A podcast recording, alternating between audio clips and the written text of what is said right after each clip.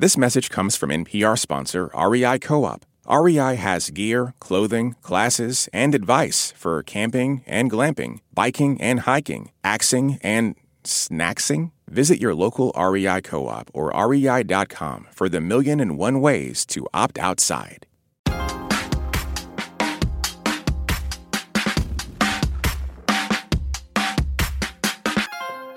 Our names are important to us. They can tell us who we are and often who we came from.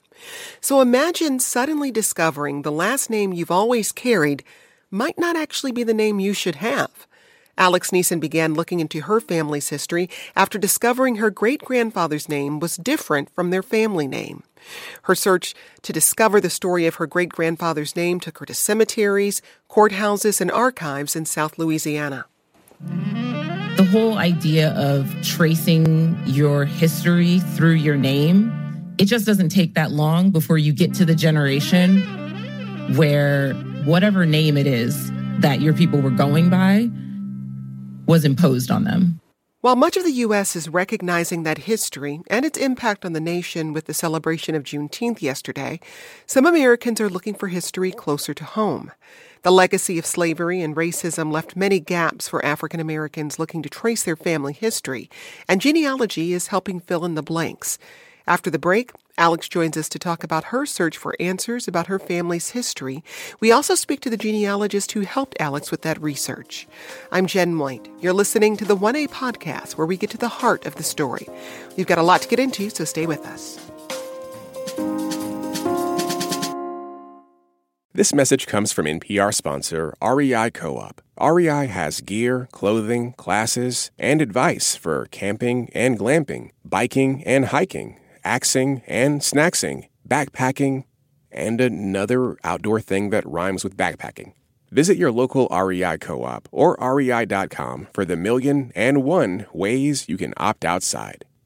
Big news stories don't always break on your schedule. But with the NPR app, news, culture, and podcasts are ready when you want them in your pocket. Download the NPR app today. This message comes from NPR sponsor REI Co op. REI has gear, clothing, classes, and advice for camping and glamping, biking and hiking, axing and snacksing, backpacking, and another outdoor thing that rhymes with backpacking. Visit your local REI co op or rei.com for the million and one ways you can opt outside. The NPR app cuts through the noise, bringing you local, national, and global coverage. No paywalls, no profits, no nonsense. Download it in your App Store today.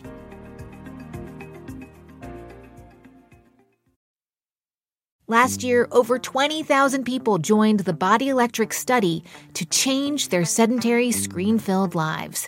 And guess what? We saw amazing effects. Now you can try NPR's Body Electric Challenge yourself. Listen to updated and new episodes wherever you get your podcasts. Let's get into the conversation. Alex Neason joins us now to talk about her search for answers. She's an editor and producer for Radiolab. Alex, welcome to the program. Thanks so much for having me. And genealogist Nika Sewell Smith helped Alex with her research into her family history. She joins us as well. Nika, welcome to the program. Thanks for having me today. And Yael Gordon, a genealogist and the vice president of the Afro American Historical and Genealogical Society, joins us. Yael, it's great to have you. Thank you so much. Alex, you started this research after learning that your grandfather did not share a last name with his father. Your great grandfather's last name, Howard, was different than your family surname, Neason. How did you make that discovery? When my grandfather passed away in 2021 um, sort of you know peak covid i wasn't able to go to the funeral but my parents did. And when they came back from the funeral they brought me a program. Um, and uh, you know new orleans obituaries uh, are prolific in the amount of information that they contain. And, and one day I sat down and was just going through the program, and just in the first paragraph, it had all of the information that you would expect to see a name, a birth date, where they were from, and then it had my grandfather's parents' names, and it listed Edna Jackson, his mother's name, and then his father's name, Wilson Howard. And that was the first time that I had ever seen the name Wilson Howard. And it was also the first time that I had realized his dad's name, or the person who we thought was his dad, was totally different from ours. And so I started asking questions. Now, Nika, I would assume this is not the first time you've heard a story like this. We have a story like this in my own family. How did you start the process of researching where Alex's great grandfather's last name came from? Well, really, it, it goes back to the foundational elements of genealogy. Regardless of whatever you're trying to research, you always want to start with sound genealogy, meaning you start with what you know, what living people know, and you trace backwards throughout the generations. And a lot of times when people are beginning the process with a question like the one that Alex had, where they're trying to rectify the difference in last names, um, that that becomes like the you know like the the north star for them as opposed to just doing the research so um you know once i talked to alex and she you know actually gave me the program to look at we started you know going through she interviewed her family members um you can't forget the home repository, you know, or what we call the home library that has additional information. And then you use documents such as the census, marriage, death, um, and birth certificates, information like that to fill in the gaps of the information that you don't know. And so as we started going through the process, we found um, Grandpa Clarence on the census with his mother. And in fact, that was like a three generation household where it was him, his mother, and his grandmother all living there together. We just continued to trace them back generation by generation. And then that's when it got super interesting. Well, Yael, as a genealogist, how often do you hear stories like Alex's? For me, um, it is extremely common, um, more common than not, um, where you have individuals who think they have all the information that they need by the time someone passes away, but then you're met with a shocker when you see something like an obituary or even a death certificate that has other information, and then it makes you question not only who that person is, but it but also questioning who you are now. So that that that it is very commonplace for this to happen, um, and for individuals to be questioning. But it is it, it is very important that they continue to work on trying to break those walls in order to be able to get the information that they need. So, Alex, this was news to you, but it was in the obituary, so somebody knew this information already. How did your family respond when you pointed out the discrepancy? The first person I called was my dad, um, and and then I call, started calling his siblings, and the name Wilson Howard was familiar to them, um, and no one had an answer for why his name was Howard and ours was Neason, and no one had an answer from uh, for where Neason had come from. And I learned that all of the confusion that I felt in that moment when I first read Wilson Howard's name on that page um, is a sense of disorientation that they had experienced for years and had, in some cases, asked some questions, had tried talking with my grandfather about it, and really had turned up no answers. It was sort of uh, like a black box mystery that had existed in the family that I just was not aware of until that moment. Uh, Nika, you talked about turning to, I will say, the keepers of the history in your family, the people who know the stories. But sometimes that can also be a barrier because sometimes a narrative is created around certain familial dynamics that isn't accurate. It's just the story we tell. How do you overcome that barrier and really get to the truth? Well, I think it's a combination of things. It's it's once you start to gather evidence from multiple sources, whether they're considered to be official or whether they are the narrative that has been pushed by the family, you really sort of do a reconciling and and look at what's before you.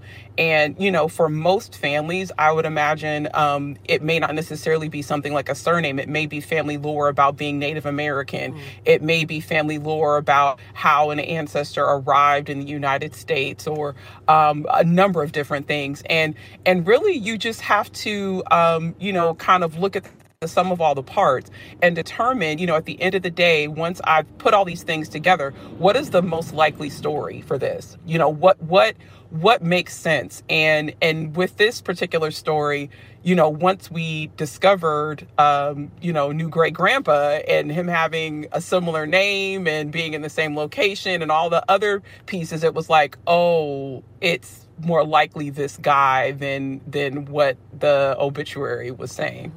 Well, the study of families, lineages, and ancestry has become more accessible with the advent of technology. Today, services like Ancestry.com and 23andMe have made tracing genealogy into a pastime for many people. Started my ancestry research with my father about three years ago. I discovered a entire community at the Freedman town in Dallas, Texas, called Little Egypt, that my family had started, as well as the burial site, McCree Cemetery. Um, we've now found over 92 ancestors that are buried there. Uh, the cemetery um, has a preservation board, which I'm now on. African American cemeteries are one of the best ways to find out more about African American ancestry. Uh, Yael, services like the Freedmen's Bureau from the National Archives provide free access to records. How do those databases operate? Well, those databases operate as uh, two ways. Persons can go in and assist, well, volunteer to index those records, and so many of those records are now digitized. Um, in some some areas, they are fully they're they're indexed, but it's a lot more work that actually has to be done with indexing for the Freedmen's records because it's a lot of records to go through page by page. And in order for someone to be able to find what they need, there need to be persons who say, okay, I can document this so someone else can find because there are errors. It's, of course, human errors, but you can locate many of these records on Family Search. You can go through many of the um, national records. I can actually have this information just as well for persons to view for free. And that includes the bank records for Freedmen's Bureau and even work labor contracts and even complaints that went on between persons um, that were affiliated with the Freedmen's Bureau. Nika, what are some of the big obstacles you run into when you're doing genealogy research? Number one, this is across the board, uh, regardless of the type of, you know, how people identify in the records or how you personally identify, it's access. I think everyone believes that everything has been digitized and scanned and is online, and all you have to do is type in a name to search, and everything comes out. And that's not that's not truly how it is. And there is no um, blanket, you know, sort of policy by state or even country in terms of what is made available to the public for genealogy research. For instance, me and Yael, we we research Louisiana, and Louisiana is very, very local centric in terms of you know older records. You don't necessarily go to the state archives in louisiana to go and do research by parish parish by parish as you would in mississippi where there's a focus on corralling all the records for the state in one place. And again this this varies from state to state. It varies from country to country. And then you know once you get access to the records are they in a format that makes them easily searchable like Yael talked about with um, the Freedmen's Bureau and how, you know, there are states where certain parts of the collection have been heavily indexed and in, in other areas where they have not. Um, you know, then it's again, it's through the processing. Which parts of the records are indexed? Is it just the first name mentioned? Are the locations mentioned? Um, is it every name index? All of those barriers come into play. And then another one that a lot of folks don't actually really think about very much is handwriting and the fact that people have to read cursive. And a lot of folks struggle with having to read handwriting. And so that's why the indexing, you know, making it so that the written word on the page is put into a typed format that people can put into a search engine and search. That's why that's so important, is because a lot of folks cannot read you know their own handwriting and they can't read uh, they may not be able to read historical handwriting as well. Now alex in in researching this history with your family your great grandfather's last name you discovered ties to slavery in in that search. Let's listen. We learned here that levi had probably had a wet nurse. That's what raised by hand means rather than being breastfed by his own mother who probably had to work we learned that he had been owned by Abraham, and we learned that this is why he wasn't in the auction papers six years later with his mom and his sister. A Negro boy raised by hand. Because when he was a sick little boy, he was sold away from her.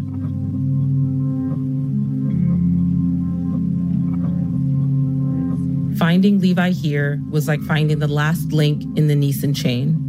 Interesting to have that ring right next to this sale here. Yeah. Yeah.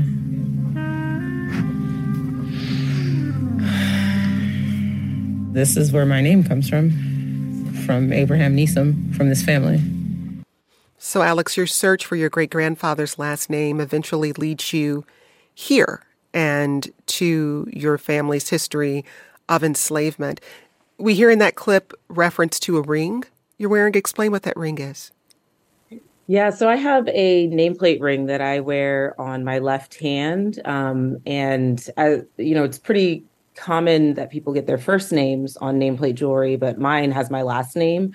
Um, and I made that choice because when I was a kid, uh, my dad really uh, he really sort of instilled a sense of pride in our last name in our family name in my in me and my sister um, and I also grew up in a military family where your last name is very prominent character in everyone's life, from the soldier on down through the family.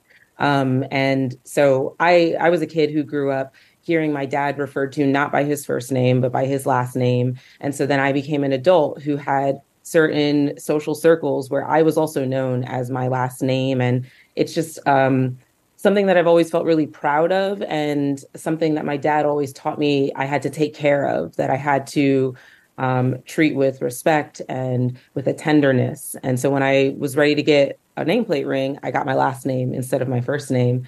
Um, and I wear it every day. I never take this ring off. So it was really um, it was really disorienting, honestly, to go on this journey and to be physically in these archives and handling these pages that were documenting not just the sale of my family members, but a whole lot of other people as well with this surname and this new information about where it had come from.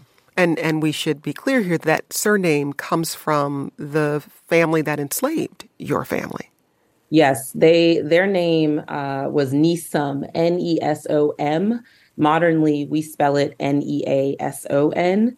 Um, and we could see those fluctuations in the documents as we were working on on this uh, story. Nika and I, um, we actually saw this name spelled a lot of different ways, from Nisum, the original spelling, to Lisum with an L, with one E, with two E's, with an a UM and OM. There were all kinds of misspellings, and initially um, I thought that that was unusual. It sort of scared me. I wondered, are we on the wrong trail? Is this are these the right people? And I learned from Nika that this was actually quite common.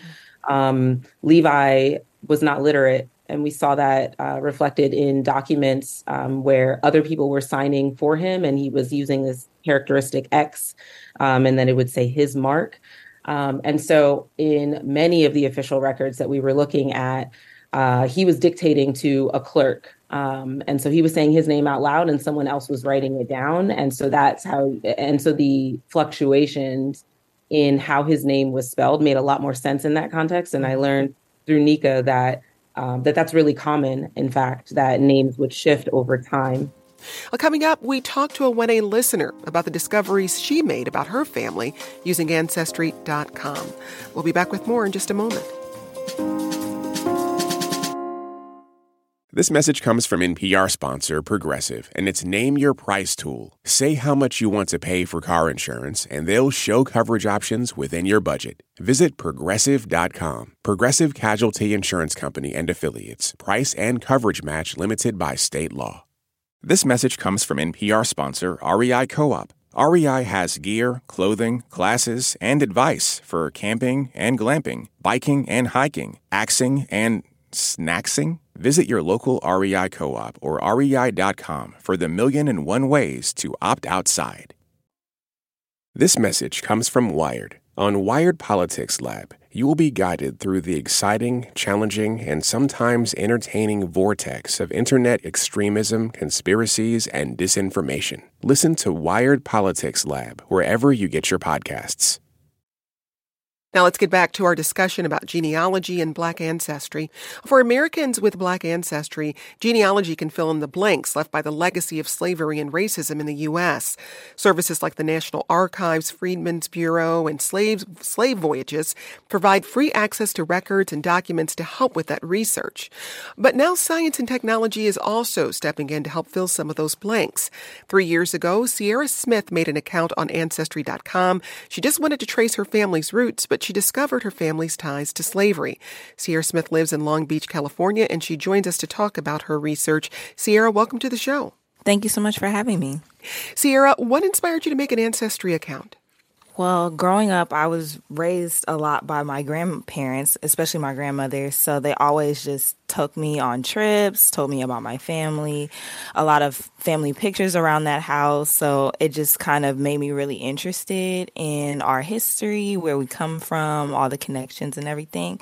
So once my uncle on my father's side really got into Ancestry, um, the Ancestry website, he asked me if I wanted to make a account and if I wanted to take the DNA test. And so I was like, oh, of course I want to do it. So I signed up. You uncovered a connection to slavery in your family that you didn't know about. How did that discovery differ from your previous understanding of your family's history? So, like a lot of black people, my paternal side, uh, my grandmother on my paternal side told us that we had Choctaw Native American ancestry. Mm-hmm. Um, she's from Mississippi. So, that's kind of why the explanation was that we were kind of more fair skinned or lighter skinned. Um, but doing the ancestry, we didn't find any Choctaw ancestry at all, not even a little bit. And so, from there, we kind of could tell, oh, this is coming from the legacy of slavery. This is coming from children who are made with enslaved people from their owners. So that's kind of how we found out a lot of that history. How did that change the way you thought about your family and your family's background? I feel like it answered definitely a lot of questions. Um, it made me very sad. I it, I think that people usually use the Native American um, ancestry kind of to distance themselves from the fact that a lot of us are descended from those type of relationships. So it definitely um, definitely made me feel really sad, but it also like made a lot of sense. Alex, when you researched your family's history, knowing that your family at some point had been enslaved, that wasn't surprising to you, but it was still a very um, heavy part of the podcast, listening to you read the names of your family members and the names of others who were enslaved along with them. How have you been processing what you learned? Yeah, um, I think it was it, heavy is, is the right word. Um, before I started working on this, um, my understanding of my own family's ties to enslavement um, were sort of abstract. I knew that they existed, but there were I had no I had no like specific context. I had no details. Um, and so when I started working on this and those details came into focus, um, and not just details, but names and ages and the dollar amounts that people in my lineage were sold for, the places, who did the selling, who was around when they were sold. That level of detail, I think, um, I don't know. It was sort of like like you've been looking at something with a filter over your eyes, and then the filter is removed suddenly, and you can see very clearly.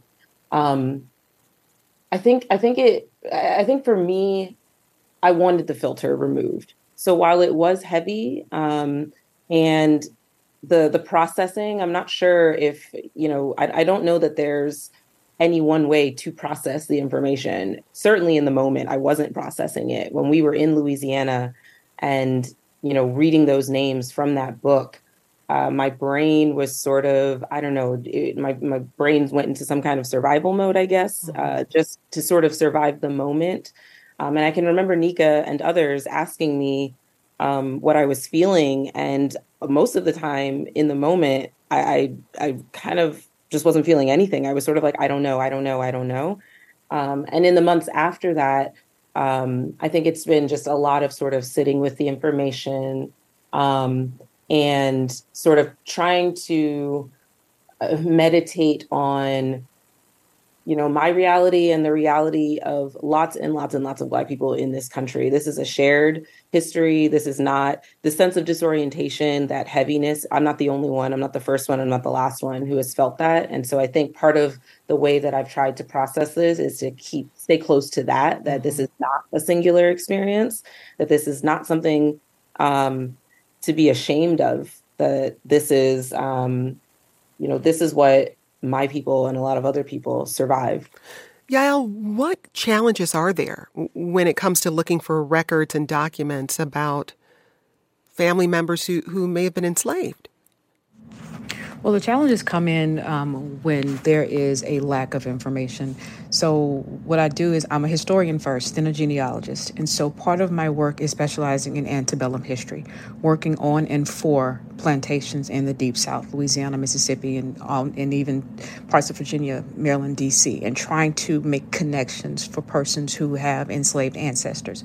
And so, oftentimes, there, while there is a lot of information, sometimes information is just not there and we have to look in the in the places that we normally would not look in in property records because enslaved people were considered property or looking in someone's family papers that will have been donated to various higher education institutions places like that. And so sometimes you may only have first names and you have to figure out which of these five Maries is that person's ancestors. So it can be very, very difficult, but it also can be very dramatic, but it also can be very eye opening and brings a family full circle and make it more whole.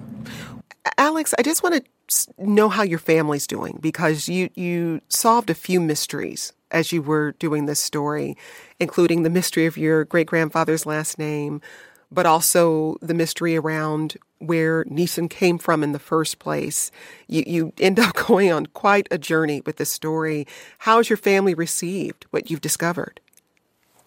Um, it's been great. I mean, it was, it was, it was such a a, a strange um, journey because I, I was sort of walking on this path um, with Nika, with um, other folks at Radiolab as we worked on this um, and trying to keep a tether out to them as I was uh, learning things and uncovering things. And once the episode came out, the first person that I spoke to about it was my dad. Um, and he was really happy with it. I think that in a lot of ways, um, there were some of the questions that I was asking, um, not just about my grandfather's parentage, but those larger questions about where does Neason come from? Why are we Neasons? Are we supposed to be Neasons? I think these are curiosities that other people in my family had, but that uh, they weren't necessarily um, in a position to answer. Uh, I think that they had to, st- you know, my dad in particular had to look, had to face forward and keep moving forward so that we could get to a point where I could take the time and the space to turn around and and say, okay, there's a bunch of there's a lot of gray back here, so let's dig through it and figure it out. And so, uh, you know, I've spoken to my dad and to my aunts, and I think that they were all really interested because we feel so proud to be Neasons because there's this shared sense of pride, and so uncovering where that name come from, I think, only intensifies that. That's Alex Neason. She's an editor and producer at Radiolab. You can hear the Radiolab episode in the podcast feed. It's called Family People. Alex, thanks for speaking with us. Thank you so much for having me.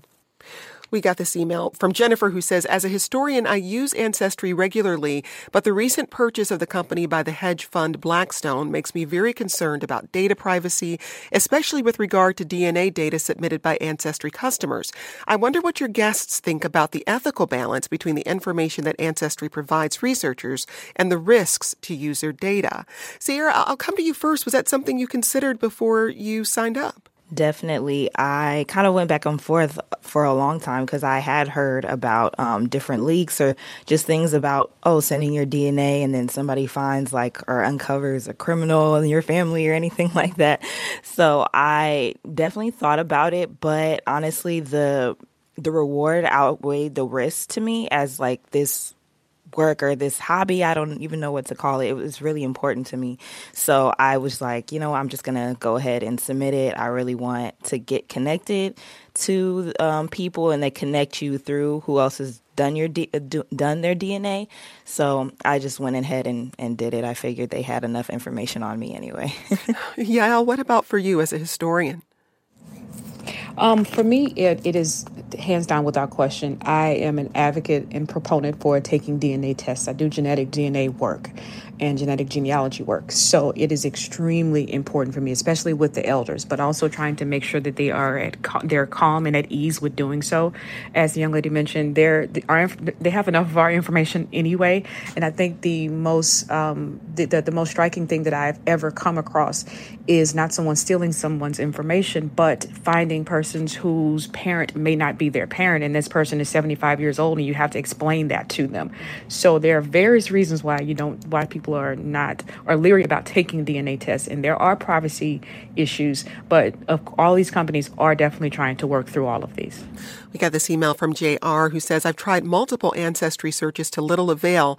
Coming from a Jewish family, we know many people were lost in the Holocaust, but the family that did venture across the pond from Europe, both before and during, were ridiculously tight lipped about it. Now the only people who know who may or may not have survived are dead. I tend to say that we'd give Henry Louis Gates Jr. a run for his money.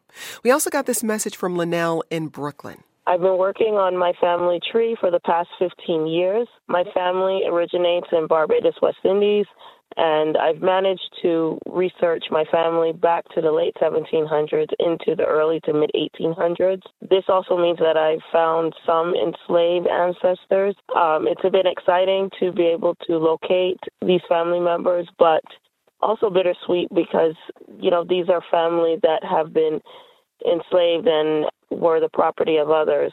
I do intend to continue researching and finding as much information as I can for as long as I can. Thanks for that message, Linnell. Sierra, you also have family from Jamaica and Panama. What did you find when you looked into that side of your family's history? Um, via ancestry, honestly, not much. Um, most of what I found since they lived in on the canal zone, the Panama Canal Zone, they were in the U.S. Census. So I found a lot of information about my grandmother's parents and you know her siblings and maybe a generation before, but not much other than that. But what was really cool was to just confirm everything with my grandmother and like see her face light up, mm-hmm. reading all the names and and all the nicknames and things like that. So um, that's pretty much what I found with um, my history, my ancestry with um, in the Caribbean. So I am trying to figure out how to find more of my ancestry when it comes to Jamaica before they got to Panama. Yael, we know Ancestry is a monthly membership fee, but we talked about the Freedmen's Bureau and Slave Voyages. which are free. What other recommendations do you have for people who want to look into their ancestry but don't want to subscribe to services? I say certainly go to your local libraries. They uh, many of them have ancestry accounts there, to whereas you would not be able to necessarily build a tree, but you can research the information. Um, just as well, um, you can go uh, to FamilySearch.org. There is a plethora of records that you can access online for free, or go to one of their centers. But most certainly check out the um, the clerk of court, the repositories, the state archives, and all of those places have information that you can view for free. We've been speaking with Yael Gordon, a genealogist and the vice president of the Afro American Historical and Genealogical Society, and Sierra Smith. She's a 1A listener living in Long Beach, California. Sierra, Yael, thanks for joining us. Also with us was Alex Neason, an editor and producer at Radiolab, and Nicka Sewell Smith, a genealogist who helped Alex track her family history on the Radiolab podcast. The episode is titled Family People. Today's producer was Arvi Getty. This program comes to you from WAMU, part of American University in Washington, distributed by NPR. I'm Jen White. Thanks for listening, and we'll talk more soon. This is 1A.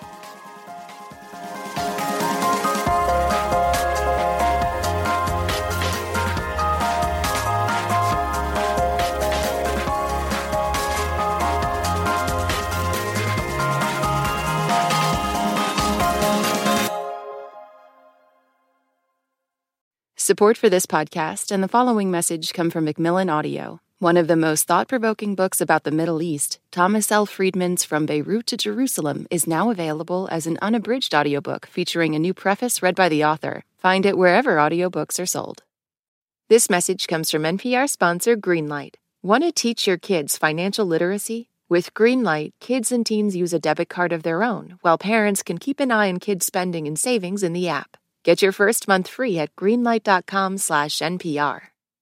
All that sitting and swiping, your body is adapting to your technology. Learn how and what you can do about it. I really felt like the cloud in my brain kind of dissipated. Once I started realizing what a difference these little breaks were making, there's no turning back for me. Take NPR's Body Electric Challenge. Listen to the series wherever you get your podcasts.